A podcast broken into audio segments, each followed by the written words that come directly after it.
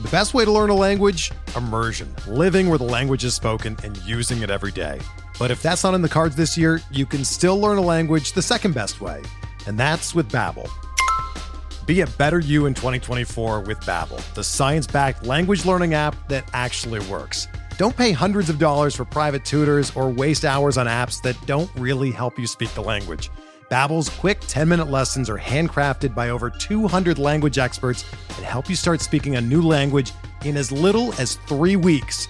Babbel's designed by real people for real conversations, and their tips and tools are approachable, accessible, rooted in real-life situations and delivered with conversation-based teaching so you're ready to practice what you've learned in the real world. Here's a special limited time deal for our listeners. Right now, get up to 60% off your Babbel subscription at babbel.com slash bluewire. That's 60% off at babbel.com slash bluewire, spelled B-A-B-B-E-L dot com slash bluewire. Rules and restrictions apply.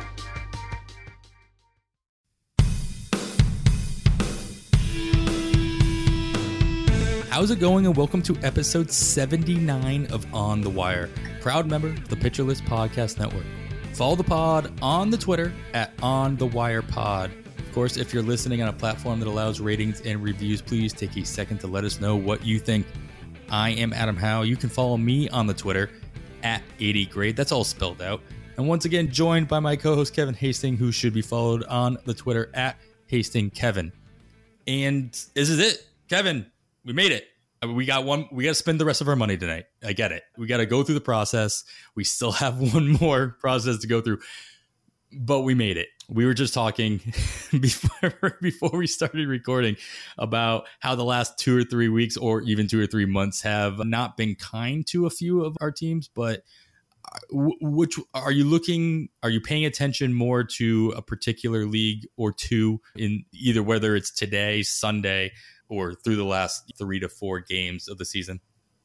Honestly, I'm still a, I, I, I, I'm crazy. I'm still paying attention to all of them. There, I, throughout the year in the leagues that were doing well and have fallen off, I'm scrambling just to try to get back to a certain point, whatever that point may mm-hmm. be. I, this is my second year in the NFBC on auction championship and I was at the bottom for a very large point part of the season.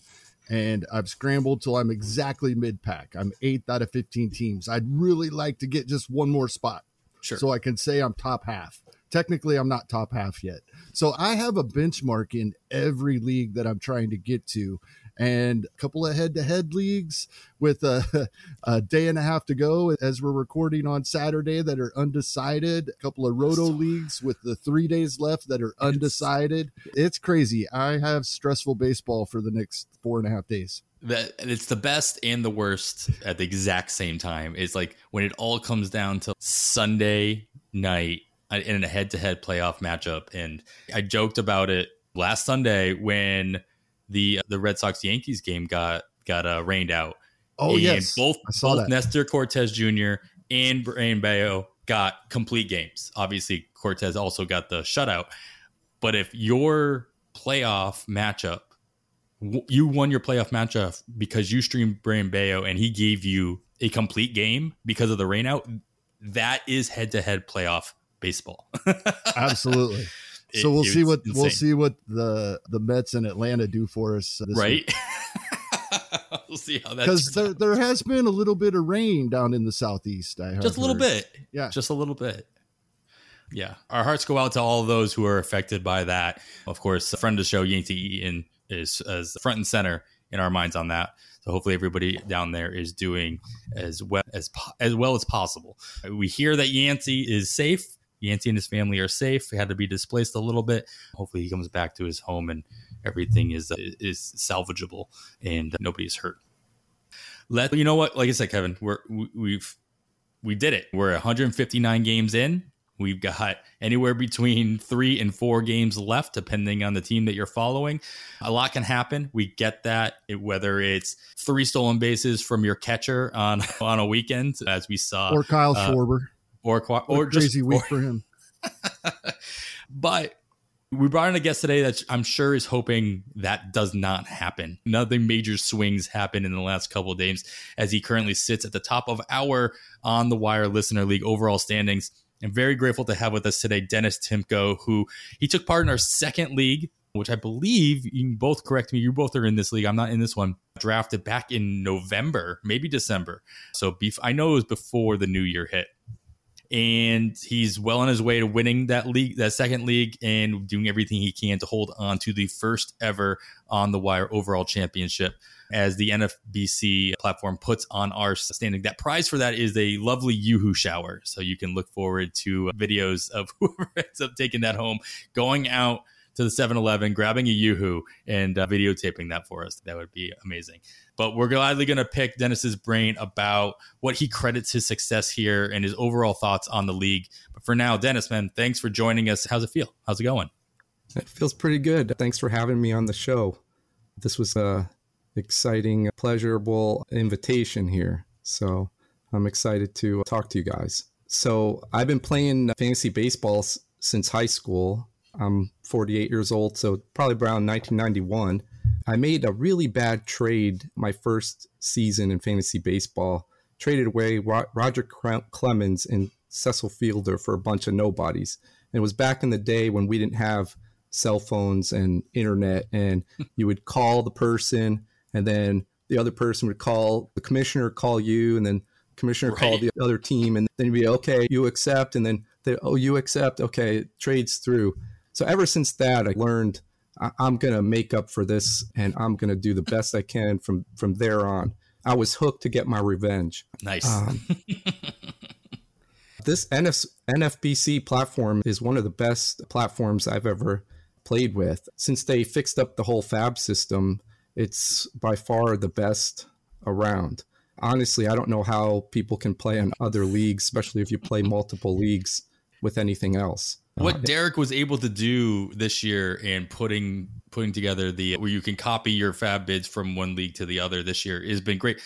But let's not sell it short. Like the FAAB on NFBC has been heads and t- like heads and shoulders above just about every other platform before that happened. This was just an added bonus in my opinion.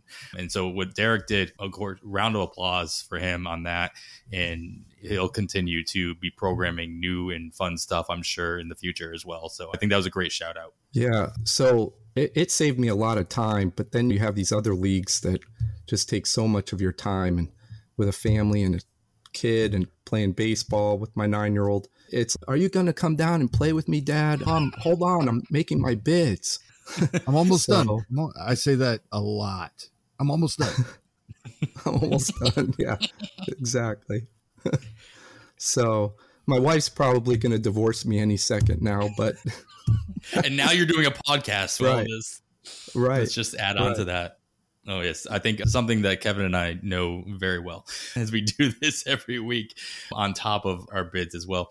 Man, that's I mean, I was I always joke I it's it's funny because it's not often I'm the youngest one on this podcast right now, as I just just crossed the 40 year old mark a couple like two weeks ago, and so I have this very distinct memory though of my junior year, junior or senior year of high school. My a my biology teacher played fantasy baseball, but he would do it as old fashioned as possible. And this is back in '98, so he I think he had the opportunity of doing it online, but I think he was still doing it via the newspaper, via phone calls. He would post his teams and his stats up on the on the little corkboard in the classroom, so you could check it out if you really wanted to. And nobody knew what he was doing, and so I always thought that uh, I was I felt pretty good about myself. The fact that I could say I started playing in 2001, over 20 years ago, and I've had the same league for 20 years, and then obviously a bunch of other leagues on top of that throughout the last two decades. To hear 91 that blows me out of the water. Kudos to keeping it up this long. Yeah, it was just for fun. A lot of these mm. leagues were fun. There was no money involved. But but the reason I got in touch with you guys, the On the Wire group, Alex Vass is a great knowledge of pitching. And I have a friend here in St. Louis who's in our second league, Jeremy Gibbs, who him and I like meet up all the time, probably starting around January. And every week we meet up and do our rankings together. Nice. So he's really pushed me a lot. We do a lot of draft and holds together every year, and he's really helped me a lot in the winter times. And he's a great player too. I think he's in like third place in our league. So oh, great. So we have Jeremy, and then we have you and Kevin, who are in one two in that league as well. So that's a nice, tough league. And I'm glad I'm not in now. Thank you. All right, cool, man. This is, I'm glad to have you. I'm glad to have fresh perspective and better late than never. I like to say the very last FAAB period of the season. But you know what? I was telling this to Kevin, like in my mind, this week is all about making sure every week is about this, but like more so than ever, it's about just making sure you're filling. It's like doing FAAB in a cut line or in the Raz the Raz the Raz Slam. You just got to fill all the spots. So you need as many conditional bids as possible. You need to know all the players that you could possibly benefit you and nobody has any money left or at least nobody who's paying attention has money left and so it's a matter of knowing as many players as possible. So we're going to hopefully get lots of recommendations throughout the episode. But let, let's there's still some news that's happening. Players players are still being put on the IL, which is I know it's not new as recent, but there was a time, especially when the rosters were expanding, where that just didn't happen. Like players were not being put on the IL in September because teams had a 40 man roster basically at their disposal. They didn't have to make room. But now teams are placing players on the IL to make room for call ups for three days, four days. So we have a couple of those things to talk about. And then we will get into, Dennis, what you attribute to your success, especially in our, in the On the Wire listener league. So let's get into these news and notes. Kevin, I'm going to start with you here in Los Angeles. Dave Roberts, he announced that Tony Gonsolin, he should come off the IL and start Monday's matchup. He's only planning on letting Gonsolin go three innings. However, so assuming that plan sticks, uh, getting a win is not going to be a possibility, especially if he starts the game. He doesn't get an opener like Andrew Heaney did the other day. But knowing Gonsolin should get three quote guaranteed innings, assuming he doesn't get blown up or anything, do you feel comfortable grabbing him and plugging him into your lineup for ratios and possible additional strikeouts? Oh, absolutely. We have 94 starting pitchers available for this coming week. That's if all the games are played in a 15 team league, we're right at six per team. So there's going to be a lot of relievers being used anyway. Sure, the relievers get a, an, an opportunity for a win once in a while, but not very many of them are probably going to get three innings if they're used at most two of the three days being played. So someone like Gonsolin, and we talked about Tyler Glasnow last week, I would put him in the same category. I would love to have either one of these guys going and knowing that I'm not going to get a win from either one of them. It, it, would be great. There's just such a limit 94 plus, and that's every single starting pitcher going this week. There's a three game series at Great American Small Park. I don't like any of these guys except Hunter Greene. Now we're under 90 already. Just one one one series site. Sure. We're already under 90 starting pitchers, and there's many other examples like that. So uh, guys like Gonsolin and Glasnow that we mentioned last week in a similar situation, I think could be very valuable this week. Yeah, it's a good call. We talk about looking at relievers throughout the season, one of the things that you want to look for in a reliever is you still want as many innings as possible, right? Obviously, you want guys that are going to go out and help your ratios, and maybe they vulture a win or maybe even vulture a save here or there but you still want the innings. And so you really have to see who's been used throughout the weekend, who's lined up to pitch on Monday so that they can also pitch on Tuesday and or Wednesday. Gonsolin gives you the guaranteed three. Gonsolin has been he's looked pretty good in in his rehab starts from everything I can tell. So I, as Nick Pollack would call it, I don't necessarily call this a still ill. If you need the win, obviously, if the wins are the only category you care about, going into this last couple days, sure, Gonsolin's not really an option for you. But if you need everything else, yeah, I'm on board. I'm I agree with you. I'm on board with that. All right, Dennis. The Rockies they put Charlie Blackmon and Connor Joe on the IL. They ended their season a bit earlier than they probably would have liked, but instead the Rockies got back Jose Iglesias and Brendan Rodgers in their infield. With the Rockies ending their season with three more games in LA, should we even care what moves they are making here? Colorado is last in just about every advanced stat imaginable in away games when not in Coors. I'm not sure I trust any of them in those three last games versus Gonsolin, Urias, and Kershaw. But the Dodgers let those pitchers, will they let them go far in the games meet, with they not meaning anything? They're first in the division and they don't start their NLDS until October 11th. So maybe they play some mid relievers in there and maybe they get a Colorado gets a few few hits. But uh, there's a couple of guys that I looked up, and Ezequiel Tovar and Sean Bouchard is hitting pretty well if you need some power. Diaz, if you need some catching. Alan Trejo is another good option for middle infield.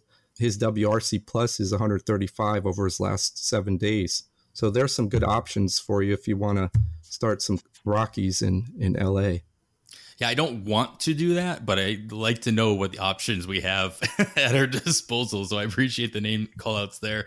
Yes, actually, I think that's a great point that you made though about the Dodgers don't play a game for another week. Like most teams in the playoffs are going to be playing as soon as Thursday. And those teams that get those buys into the divisional series, they got another week ahead of them of no baseball.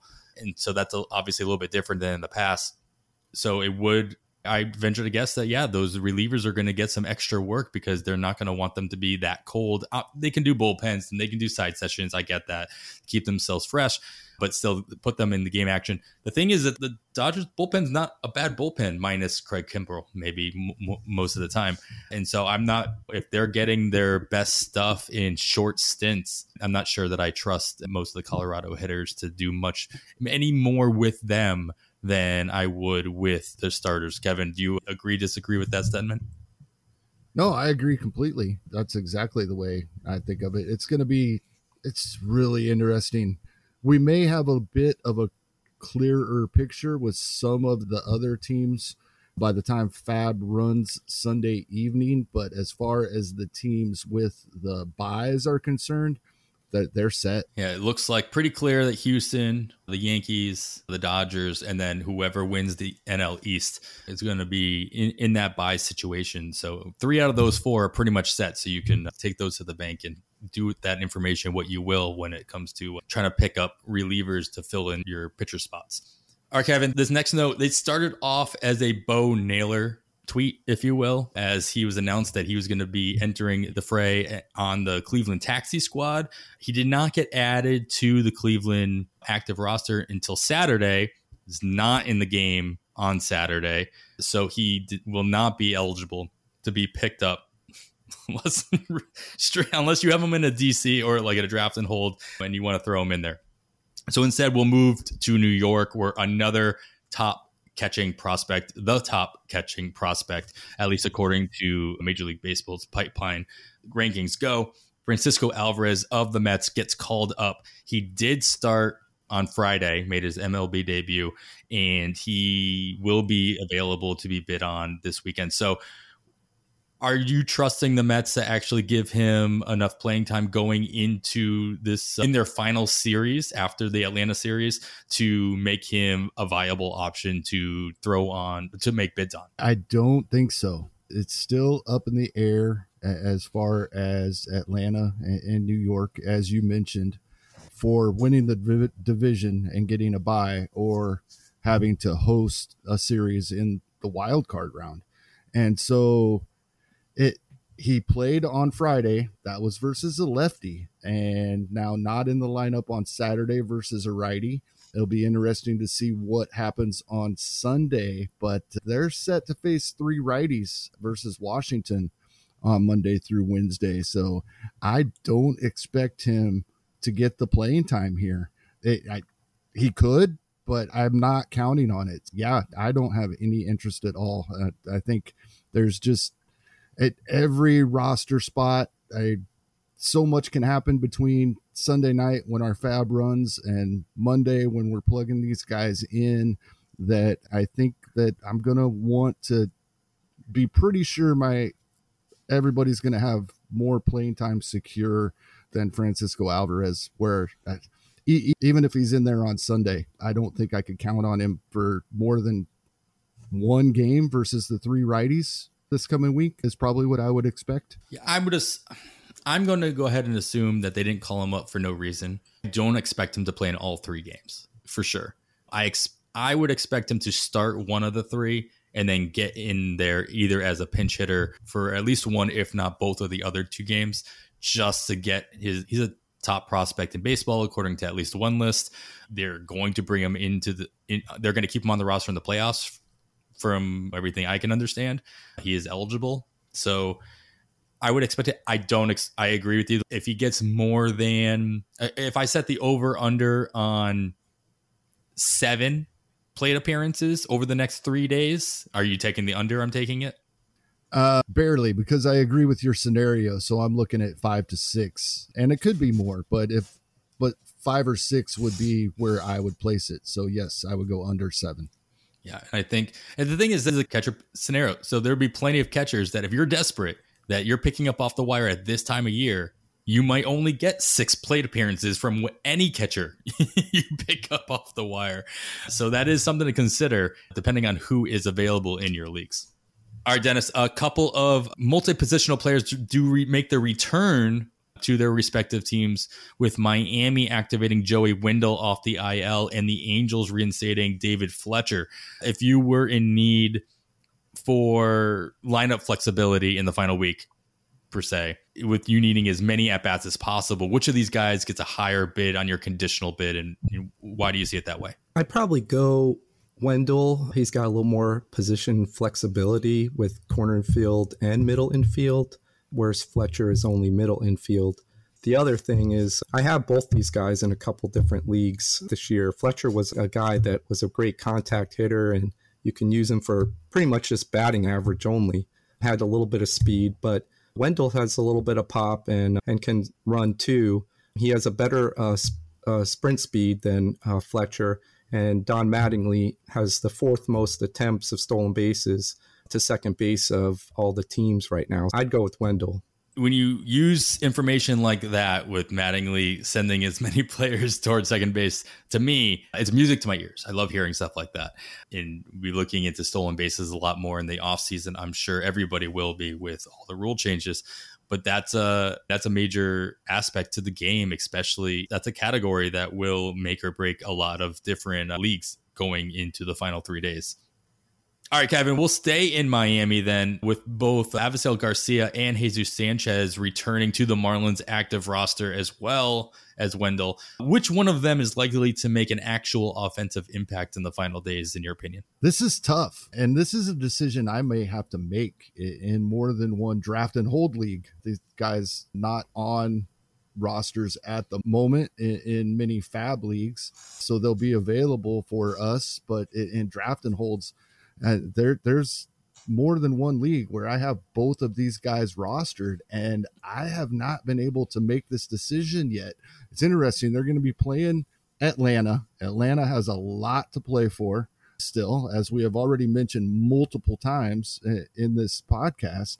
And they got Bryce Elder and Jake Odorizzi both going from the right side on Monday and Tuesday, which would seem to probably favor Sanchez. And I think that's probably the way I lean, but Avisail Garcia might be in the lineup all three days. Typically, he has been in the lineup, although he was not on Saturday versus a lefty, but typically he's in the lineup most days. This could just be a rest day because he's only been back uh, for two games and he did play versus both a lefty on Thursday and a righty starter on Friday. So he may get in there for all three, but I think I'm leaning Sanchez versus the two right handers on Monday and Tuesday. But it, this is a tough one. Yeah, I'm sure there's more than one other team listening that has that exact scenario as you're talking about having those two guys on their bench in a uh, in a draft and hold or two. And so yeah, but luckily these guys are readily available in many other FAAB leagues as well. So you can pick and choose, put them both on your conditional bids and pick the and put the one that you want higher and not be happy with getting the other one instead, but at least knowing that they're pretty they're it's a difficult decision as Kevin as you put it. And so if you end up with the other one, maybe you get lucky. One one other thing is if you're doing this, you're most likely looking for power and maximizing at bats, of course.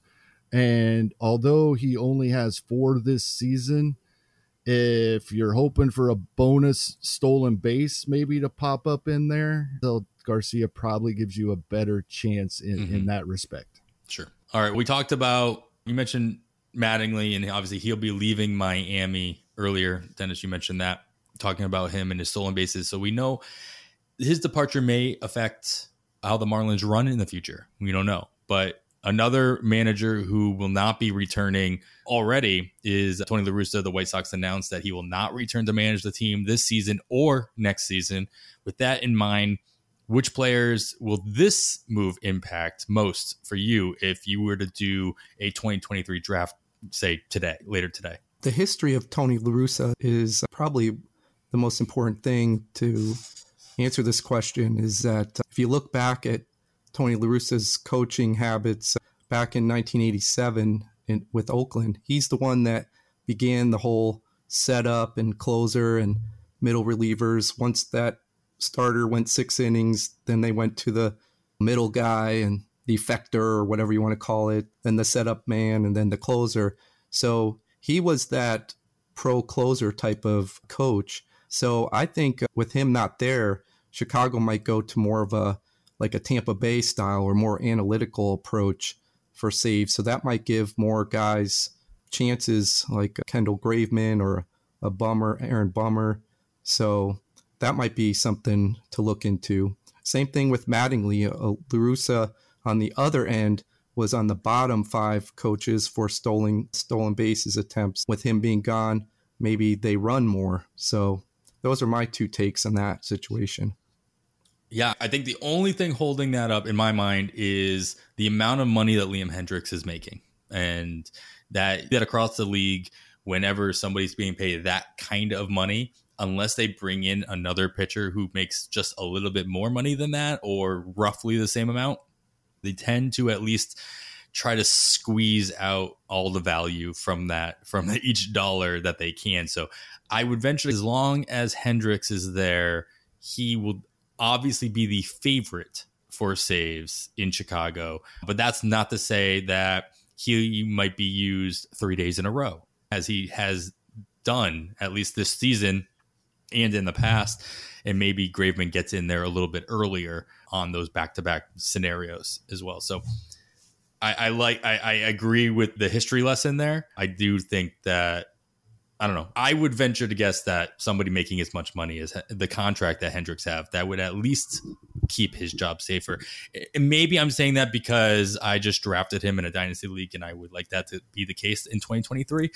I would also like to draft Hendriks, knowing thinking that as well. But we all know saves are very fickle, and it maybe not matter as much. All right, the last thing here I want to mention, and Kevin, this is very specifically directed at you. Matt Carpenter, he might come back. He might have a chance at 30 home runs. He has to hit 15 more in three days. It's possible, right? As we were talking about earlier in the season, but he is not even a guarantee that he'll return to the Yankees. But Aaron Boone said that it is in play. He might also supposedly just spend some time at a secondary facility in Somerset where he could just take some live at bats and whatnot, be ready for the playoffs. But he may return to the Yankees lineups for this final series. They're also getting the Yankees are also getting DJ LeMahieu back, or they got DJ LeMahieu back as well. So with the Yankees being one of the teams that have four games this coming week in the three days with a doubleheader on Tuesday, how are these moves and any others impacting your considerations for Yankees bats going into the uh, final week? Yeah, this is really interesting because they have four games that don't matter to them. We're going to see some of these. They don't matter to anybody except, depending on what happens on Sunday, Aaron Judge, right? So, Aaron Judge has played 40 consecutive games now, I think, maybe over 40 at this point. It's been a two or three days since his, I think was his when I saw it was his. Well, he's not getting a day off. Yeah, game. that's. but if he hits 62, he's probably getting the next day off. I would think. Mm. Now I know the Yankees have five days off coming up, right?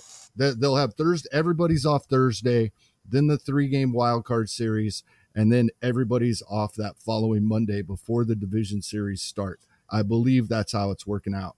So they're gonna have five days off after these four games they have this upcoming week. But this is going to be interesting that the games don't matter to the Yankees and they're facing the Texas Rangers are going to throw three right-handed hitters out there. Matt Carpenter was hitting bombs in batting practice on Friday night. I, I was seeing. I'm pretty excited about this because I think they want him to get in-game action because I fully expect they w- are going to use him uh, as they were earlier in the season if he's healthy and performing in, the postseason. He was one of their best hitters uh, aside from Aaron Judge when he was in there earlier in the year. Yeah, I'm definitely interested in here. He probably it, even he probably doesn't play Monday. We may not know till Tuesday because uh, facing left-hander Martin Perez on Monday it's going to be tough to put him in a lineup because uh, we'll hear more things, but it might be right along the lines of everything you just said until he's added to the roster on Tuesday. If they are going to use him in one or two of the games of the doubleheader on Tuesday as a designated hitter, I would fully expect LeMahieu back. I, I, it's same. I expect them to get him in the lineup as much as they can over the next few days.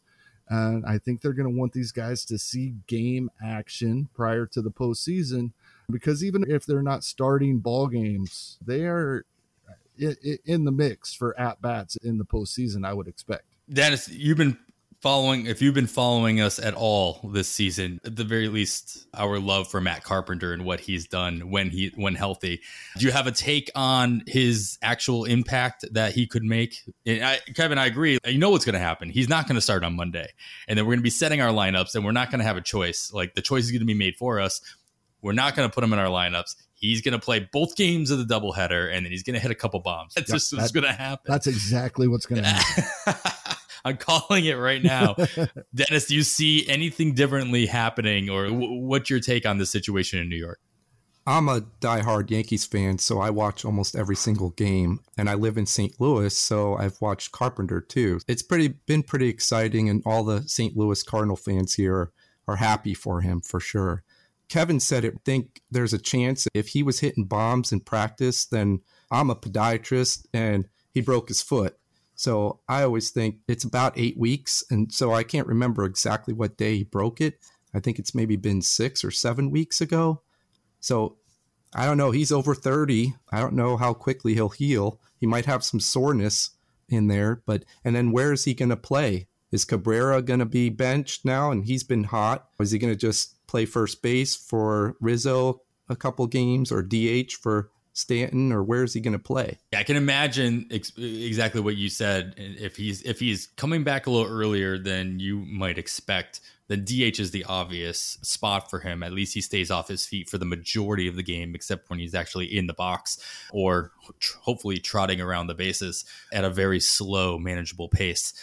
But yeah, for really first and DH are really the only spots that make any possible sense, at least in this short series. Maybe they expand that later in the playoffs as he heals up a little bit more, but that's where I would expect him to Didn't he play right field? Wasn't he playing right field at one point in time? I thought he played right field one time before he got hurt, but the state the Yankees outfield was in at one point in the season, uh, it would not have surprised me whatsoever if they mm. put Matt Carpenter in right field. All right, guys, that is going to do it. That's going to wrap it up our news and notes section for this episode. As always, we miss a bunch of stuff worth noting and keep up with all that extra stuff. You should be making you should be listening to the first pitch podcast with chad young scott chu and daniel port they'll be going through the regular season with their final episode scheduled to come out on thursday the day after game 162 so make sure you're listening to them throughout the week to learn about all the highlights analysis and everything you need to know to win your fantasy league up to the last possible day just a moment, we're going to talk to Dennis about his overall experience in the inaugural On the Wire Listener League. Before we do that, we are going to take this quick break.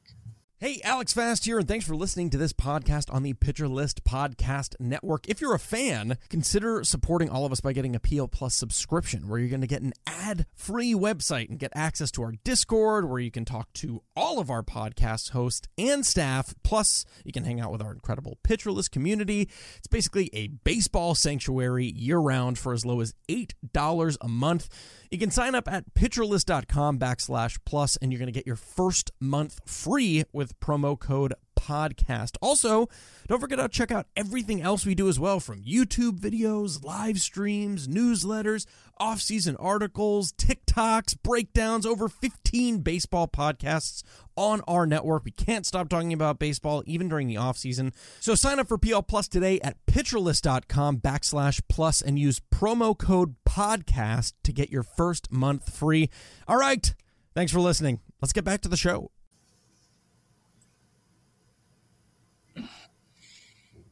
We are back, and of course, you are listening to On the Wire. I am Adam Howe, joined by co-host Kevin Hastings, and this week we are joined by special guest Dennis Timko, who currently sits at top of the On the Wire Listener League overall standings. There are five 12 team leagues this year, all hosted on the NFC platform. We completed the five drafts between December and March, and of course, they're all FAAB leagues.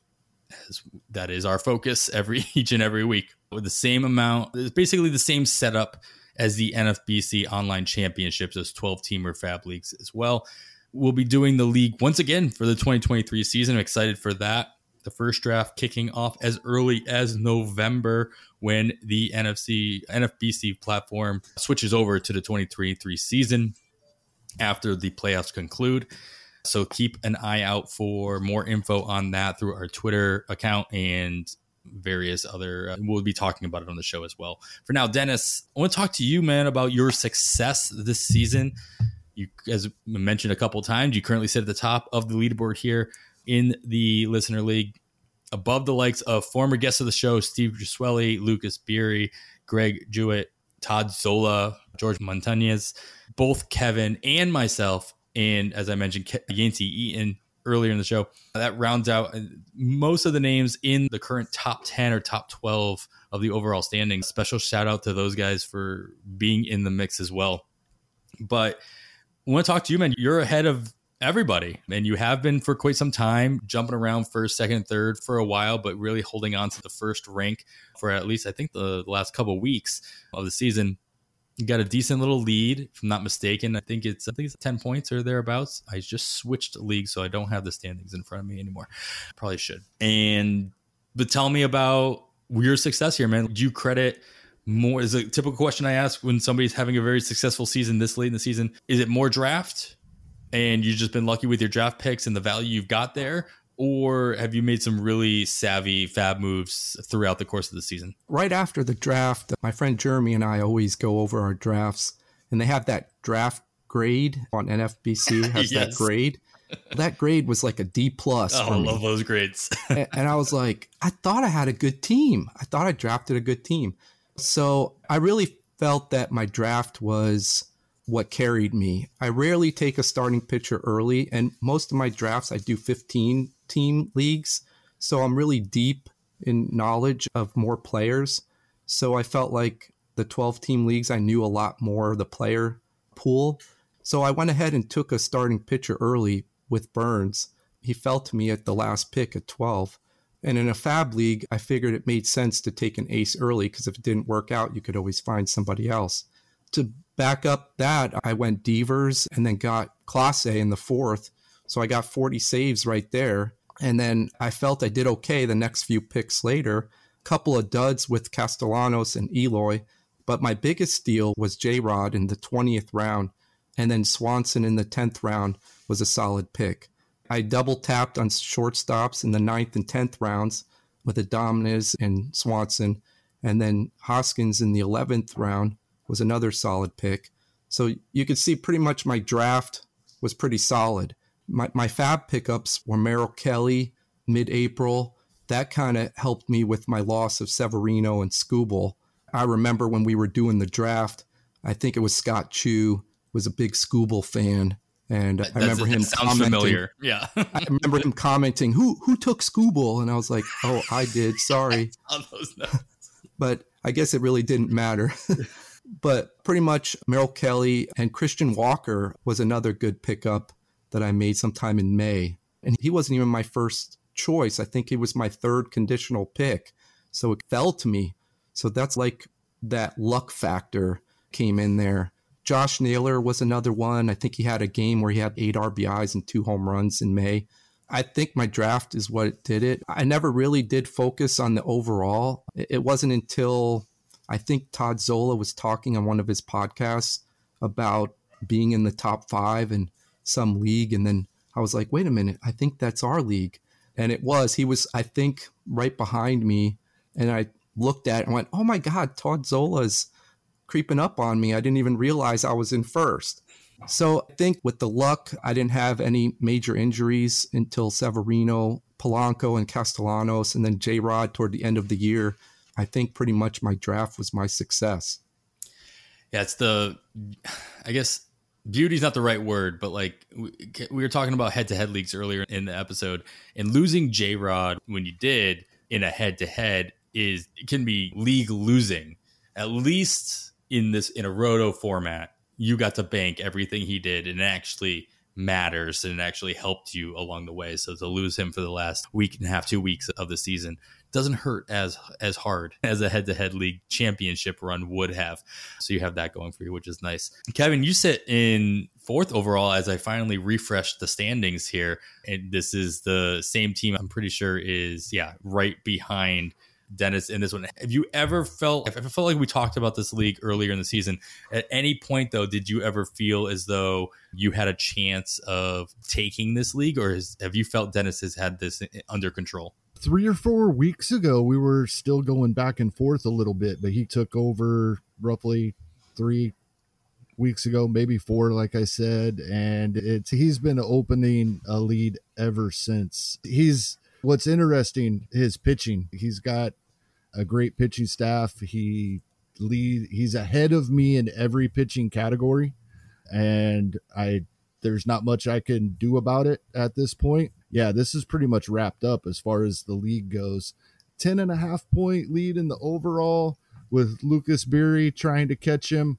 Three to four days to go. He's probably pretty safe but he's definitely safe in our league. league. So he can take a look. He can pay more attention to overall category standings, setting his lineup on Monday, and not have to pay attention to where he sits in our league standings, in my opinion. Yeah, I mean, we talked about that two months ago, three months ago, but when you start looking at the overall standings, and Des, I'm glad you mentioned that. But as you get closer and closer to the end of the season, it makes it much a much easier choice of what direction you are going to be where you're going to be focusing all of your attention onto.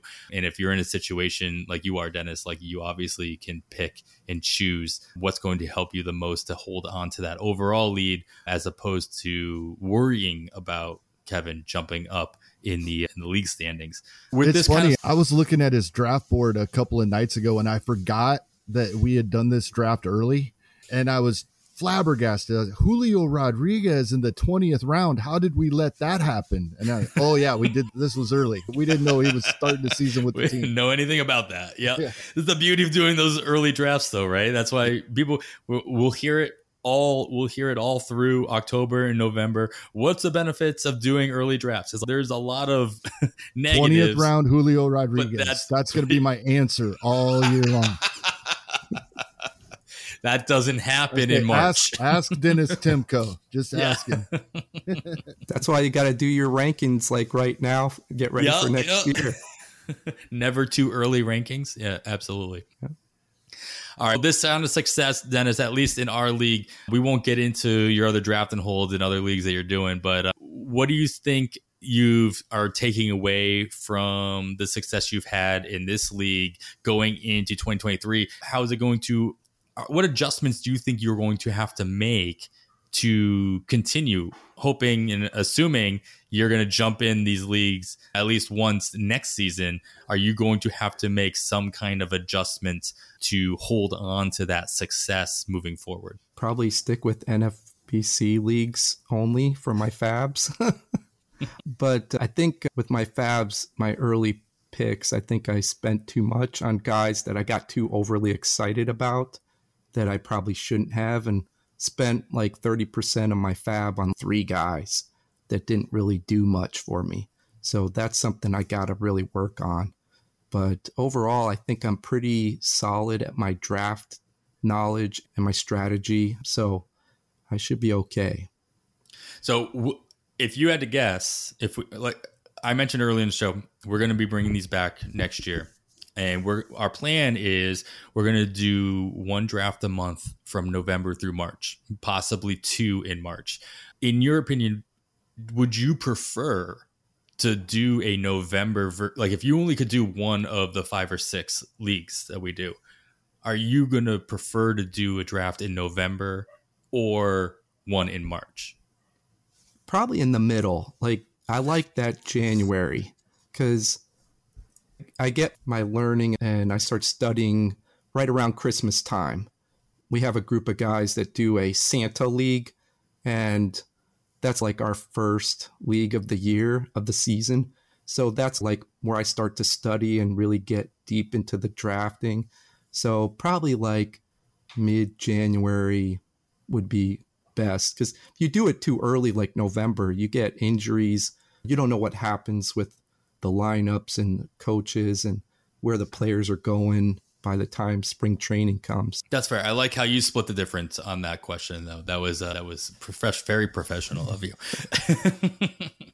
All right, guys, we have a lot of we got a lot to talk about. We got a lot of players to recommend here, at least ones that everybody should be keeping an eye out whether or not they're available in their leagues to consider for their conditional bids going into the final FAAB period. Got to spend it. You can't take it with you. Might as well, right?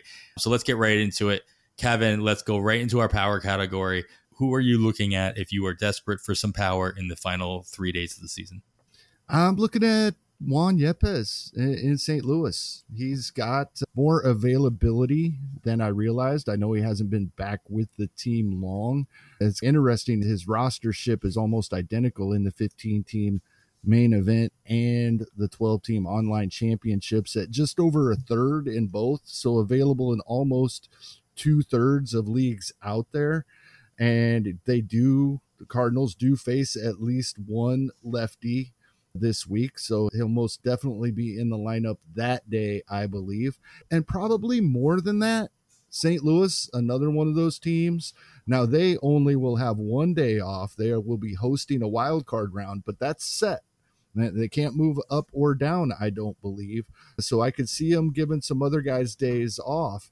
And that's what's really interesting about Yepez here over the past week.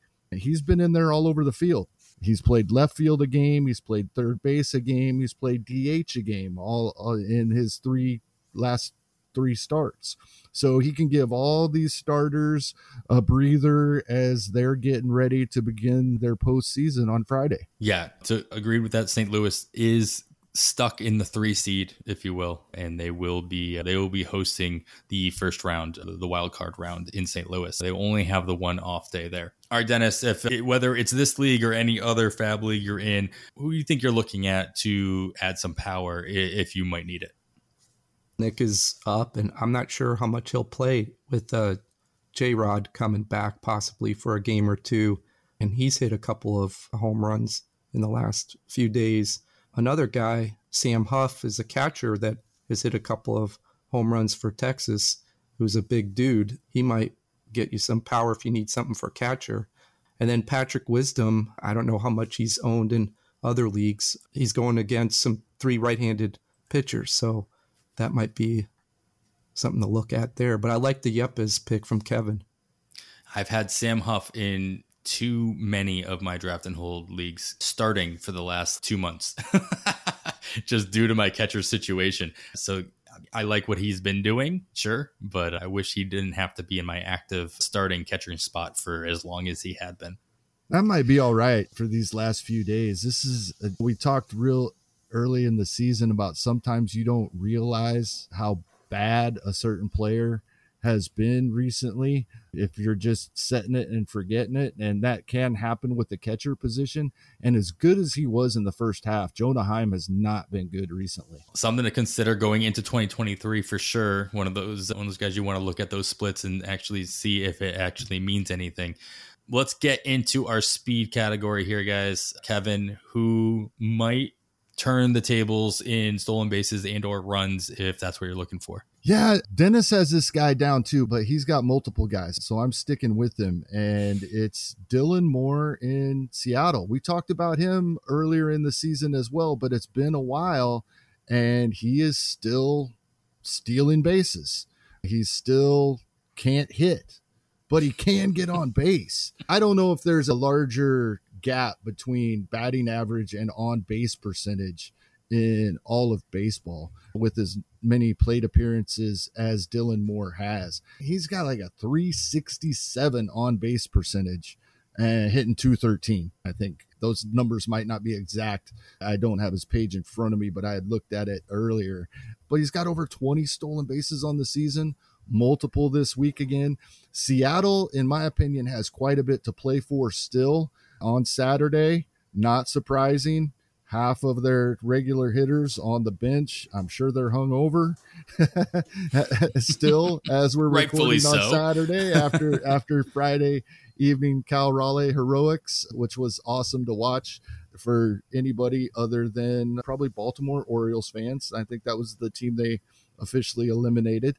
But yeah, it, was just great to see and fun to watch. But that kind of brings up my point there's still a shot that they can host a wild the wild card round and that would be huge for this team and i think they know that and they're one of the teams that has four games this week. I see them trying to go out and put their best lineup out there for four days and recently that has been with dylan moore in the lineup. Like i said his batting average is abysmal that shouldn't hurt us too much in roto leagues, which I think is pretty much all that's left. Some head to head leagues might have had a 10 day period for their championship round, but I haven't seen too many of those around. I think we're talking mostly roto here. So he's not going to do too much damage to your batting average in four games. And I would be surprised if he does not steal a base this week. Yeah, the only only name after a really quick glance that I could find that had a swing between OBP and batting average was Anthony Rizzo. He's the only one that I could find that had an over over 100 point swing between the two with a 226 average and a 339 OBP. And as you mentioned, Dylan Moore's swing is is quite something as well with his 219 average and his 361. So he still got Rizzo by quite a large margin. but the only honorable mention I could really find quickly was Rizzo. Dennis, anybody out there as well that you might be eyeing for some speed if that's the category you're looking for? With Texas having four games against the Yankees, that Bubba Thompson guy might be uh, get you a couple steals. He's had two steals this last week. CJ Abrams also is playing every day, I think, now in Washington. And Oswaldo Cabrera for the Yankees, I've been watching. That kid looks good. Switch hitter and been playing pretty well for the Yankees and filling in. So you got a lot of speed there. And Kevin talked about Dylan Moore with his four games. So I, another guy is Whit Merrifield. He's now playing every day for Toronto. He was dropped in my Slarf league. So I don't know if he's available in anybody's leagues too. Yeah, I guarantee you. I don't have this in front of me, but I guarantee you, Merrifield's still readily available in in a lot of teams that have dropped, especially twelve teamers. Yeah, it's interesting to see. like the Bubba Thompson call out. I know he's rostered in a whole bunch of places, but just the fact that he's on a team that obviously isn't playing for a playoff spot, playing up against a team that's already clinched their playoff berth and probably their spot. I think the the Yankees will have clinched their bye today as we're recording this on Saturday, and to see how the Yankees how they act toward base runners throughout the course of a series that literally doesn't mean anything to anybody. If any of those games get rained out, then they won't get they won't get made up in all logical sense. So it's a good call out there and just something to consider when you are looking at your uh, your options. All right, let's look at some opportunities ahead of us, guys. Not a lot of schedule notes as there are only three days left. Everybody's playing all three days. We have two doubleheaders scheduled for Tuesday. That is, of course, as we mentioned already, Texas and New York are playing a doubleheader on Tuesday, as well as Detroit and Seattle. They also have their doubleheader on Tuesday. And assuming there are no rainouts on Sunday or games that have to be postponed for any reason, that would get postponed to Thursday. The season will end on Wednesday. So there is no game 163. All the tiebreakers are in place. They won't have to use that extra game. The only reason there would be any games on Thursday is if a meaningful game gets rained out on Tuesday, say maybe an Atlanta New York Mets game, which obviously is one of the very few races that we are seeing as being really close. Obviously, Milwaukee and Philadelphia are vying for a playoff spot with the wild cards. But if, say, the Pirates get rained out, they're not playing anybody on Sunday that it matters. They won't make up that game. So you'll actually just lose out on at bats and innings in that scenario. So um, I apologize in advance to anybody who finds themselves in that situation. So with all these, with all the limited amount of games that are left, Kevin, there are a couple. Like I said, there are four teams with guaranteed four games, pending any rainouts. Who looks like they might be able to take advantage of the situation at hand? This is tough for me because this is every category we're talking about right now all season long really we've been making that statement for a couple weeks on a lot of things we talk about we should worry about this all year but it really matters more right now so it and it does so we're taking this into account when we're looking at every single category we're looking at the opportunity but a guy that doesn't really fit in a category because he's not great at anything harold castro in Detroit, one of the teams that does have four games this week. Wouldn't be surprised if he's in the lineup for all four of them. For the past six games and seven of the last eight, he's been in either the three or four spot in the lineup. As we talked last week, and it happened a couple more times this week, Detroit is going out and putting large large sums of runs together against some of these teams they've been playing over the past couple of weeks. And so being in the three or four spot in a lineup that's scoring runs is very beneficial. Shouldn't it would be difficult to hurt your batting average in four games too much. But if that's where you're really tight, that's where he has excelled this season with a 275 batting average on the season and 430 plate appearances. He does have seven home runs, so you could hope that he adds to that this week. Like I said, not his strength. He's not great. He's not going to steal a base. If you're looking for stolen bases, this is not your guy. But for batting average, runs, RBI in the middle of a lineup that has been producing better recently than they had earlier in the season.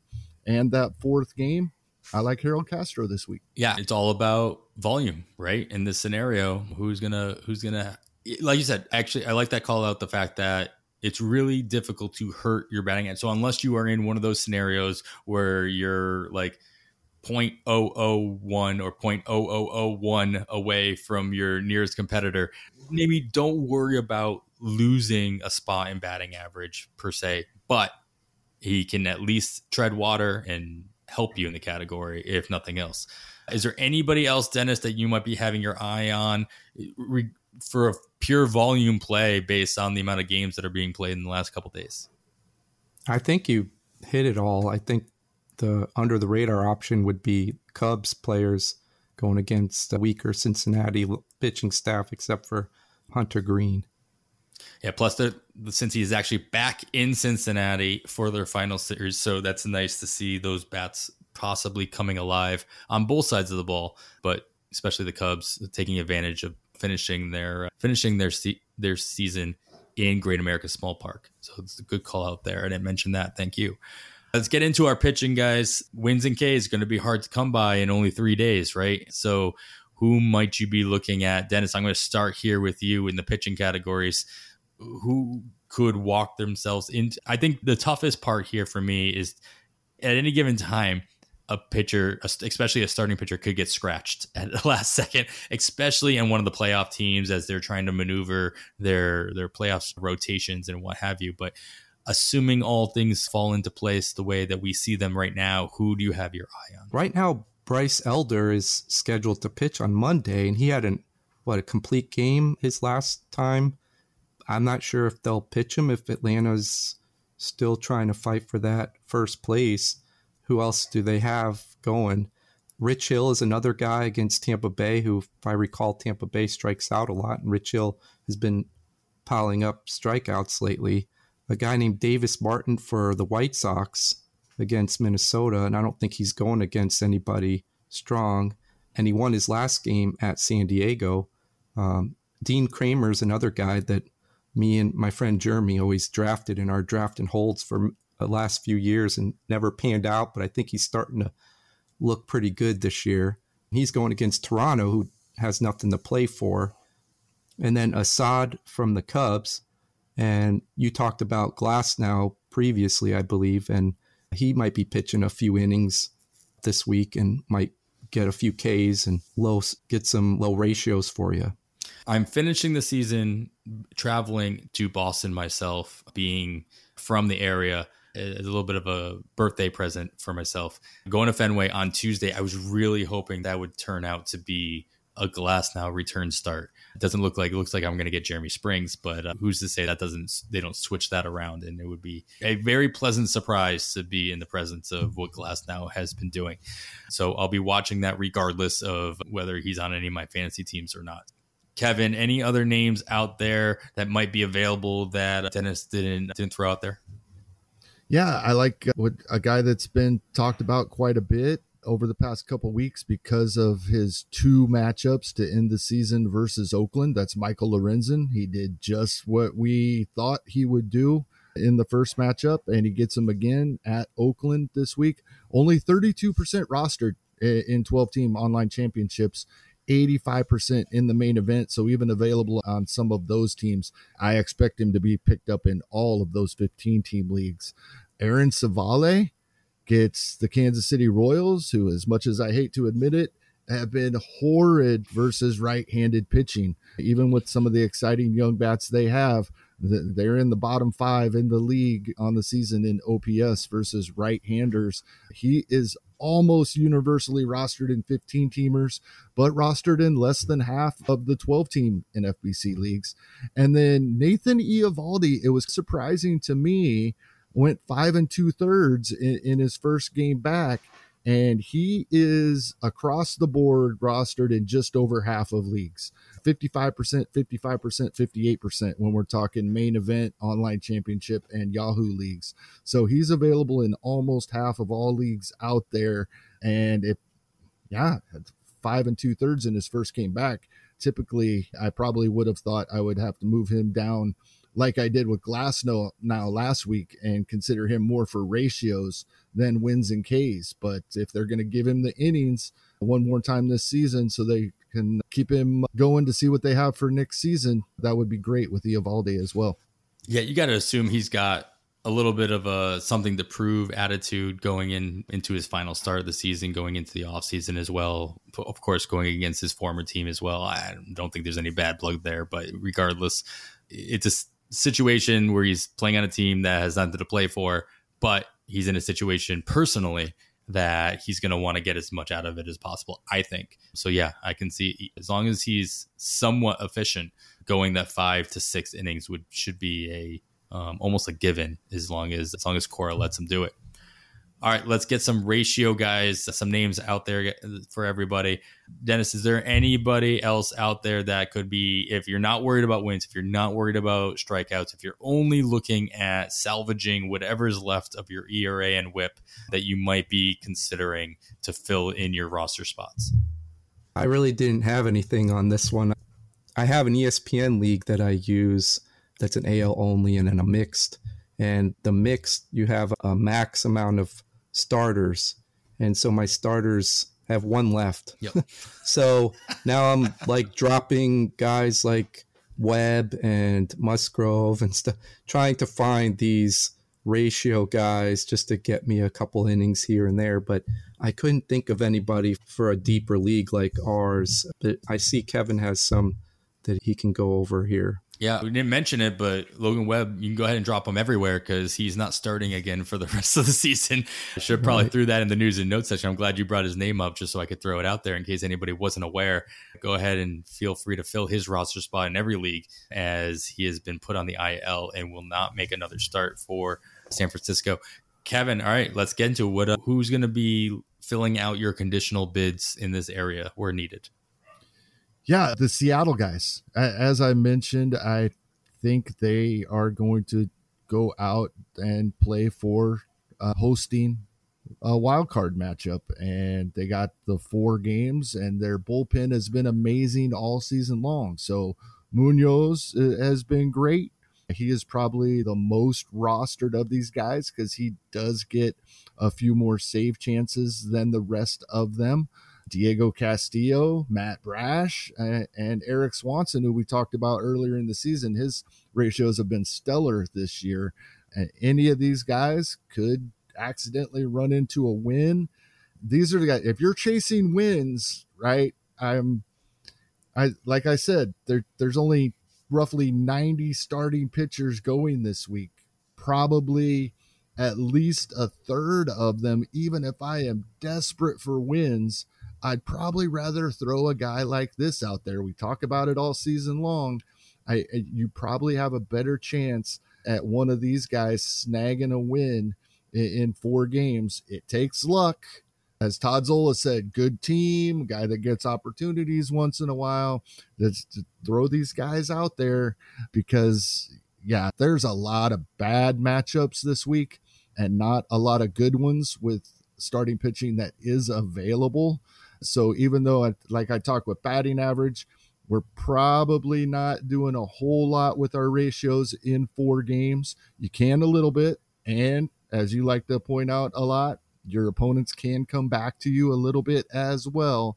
But we're probably in most cases looking for counting stats or looking for just somebody to help stabilize if we are throwing someone out there that has uh, blow up concerns, hoping for a win and some strikeouts. A couple of guys like this can help stabilize that. But yeah, the, any of the Seattle guys can help in that situation. And just like the guys we've talked about in this category all season long, unless they ended up getting a closer role at some point, they're still widely available. We every everybody who recommends a streaming starting pitcher for the last three four months always picks the guy who's going up against Detroit. So why not pick up every reliever that's going up against Detroit in only three games? Sorry, in only three days. On top of that, they have the added fourth game with a doubleheader on Tuesday. So they're gonna get they're almost all of them are gonna get some work, if not three innings worth of work as we talked about the top of the show. Three innings if you're getting three innings out of your reliever for the next three days then that's what you should be shooting for. I don't know if i can add here i just pulled up my espn FAAB here for tomorrow morning since this won't be published till after it goes through. I, I put down cody morris who's no longer starting ryan tepera hunter brown trevor stephan Colin Poche zach eflin Collin McHugh, Chris Martin, Nick Martinez. So these guys might get so you some. There's plenty of options there. Yeah, that's the key, man. You got to put, you got to get as many options on that conditional bid list as you can because you want to be able to at least fill in those innings pitched in the last couple days. I like how you have a former MVP vote getter in that list, and I'll let everybody guess who that might have been.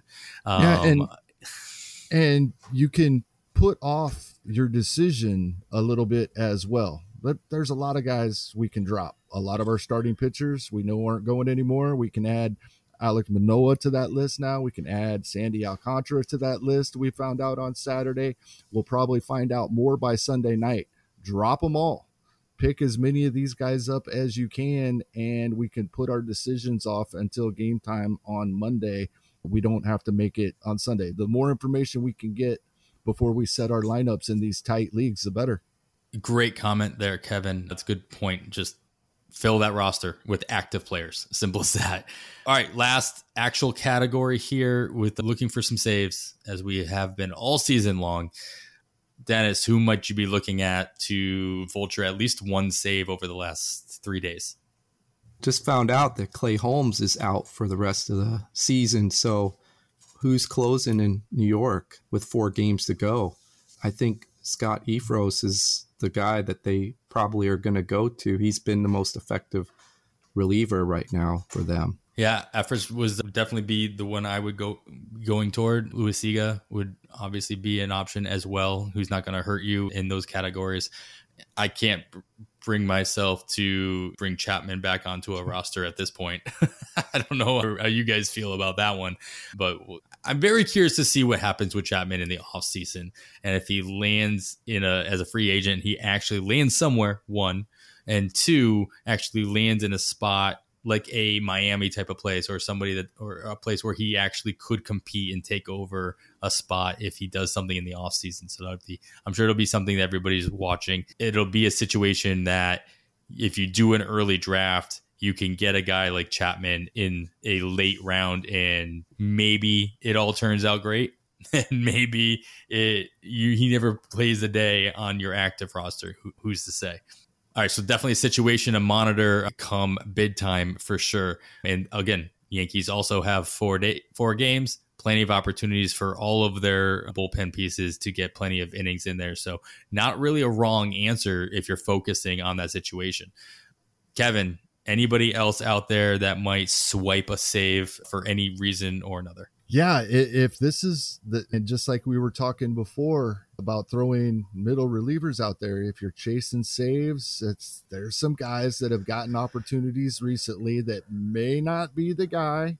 In fact, they probably aren't the guy, but there's still a chance of them a better chance than others may have of getting in there. And Manuel Rodriguez for the Cubs had save opportunities. What's interesting was it was on back to back nights this week. So he got two of the four saves that he has on the season since just being called up at the end of August. Four saves, two of them this week, three saves in his last five appearances. Yes, it was Brandon Hughes who got the most recent save opportunity, and that's probably who we expect would be the guy if we had to name one. But the fact that Rodriguez has got two recently, and the thing for me on back to back nights. So Hughes was probably ready to go, and they gave Rodriguez another opportunity. It's just somebody, if you're that this is one where you may need four, five, six saves to really make up some ground, and it's not impossible if you're dumping all your starters and throwing nine guys like this out there or seven guys like this, hopefully you have a couple of closers on your roster. Yeah, that's a good point. We talk about that with the offensive categories. If you're only focusing on stolen bases, you're you're benching or dropping all your power guys who aren't going to help you in that category, and vice versa. It's true, especially in the final week of the season with as little amount of starting pitchers as Kevin mentioned. There's only 94 of them through the rest of the season, dropping them all and filling them all with relievers who have a chance at vulturing a save. And you can get in even in three days, you can get five or six saves. As you mentioned, if all of all the planets align and everything works out exactly the way you're hoping. This is one of those things that won't work for me, but it would work against me. exactly. All right, guys. F- favorite category here, Kevin. I'm going to start with you on this one wild card, obviously, whatever you want to say, who you yeah. want to talk about. and I know we talked about him in the news and notes, but I put him in. He was, I think, the first player I put on the rundown for this week because it is. He is with four days to go a wild card, and that's Matt Carpenter, and it will be a gamble. I don't think we'll know before we have to set our lineups on Monday. And the Yankees play on Monday. It's not a not uh, where we would have the opportunity to make a change on Tuesday. But if I really need power in spots, and there are spots I do, especially a couple of 15 team leagues where there's, I'm surprised. There was a couple of weeks recently where we talked about after it seeming like the power department was a little drier than usual as far as waiver wire ads go. Then we had a couple of weeks where it seemed like there was a lot of options. Where we're back, it, it doesn't look like there's a whole lot of options this week. And it, if it's what you need and nothing else will work, uh, it, it's it can be a risk worth taking with a guy like Matt Carpenter, but it's definitely a wild card because we don't even know if he's going to play. Yeah.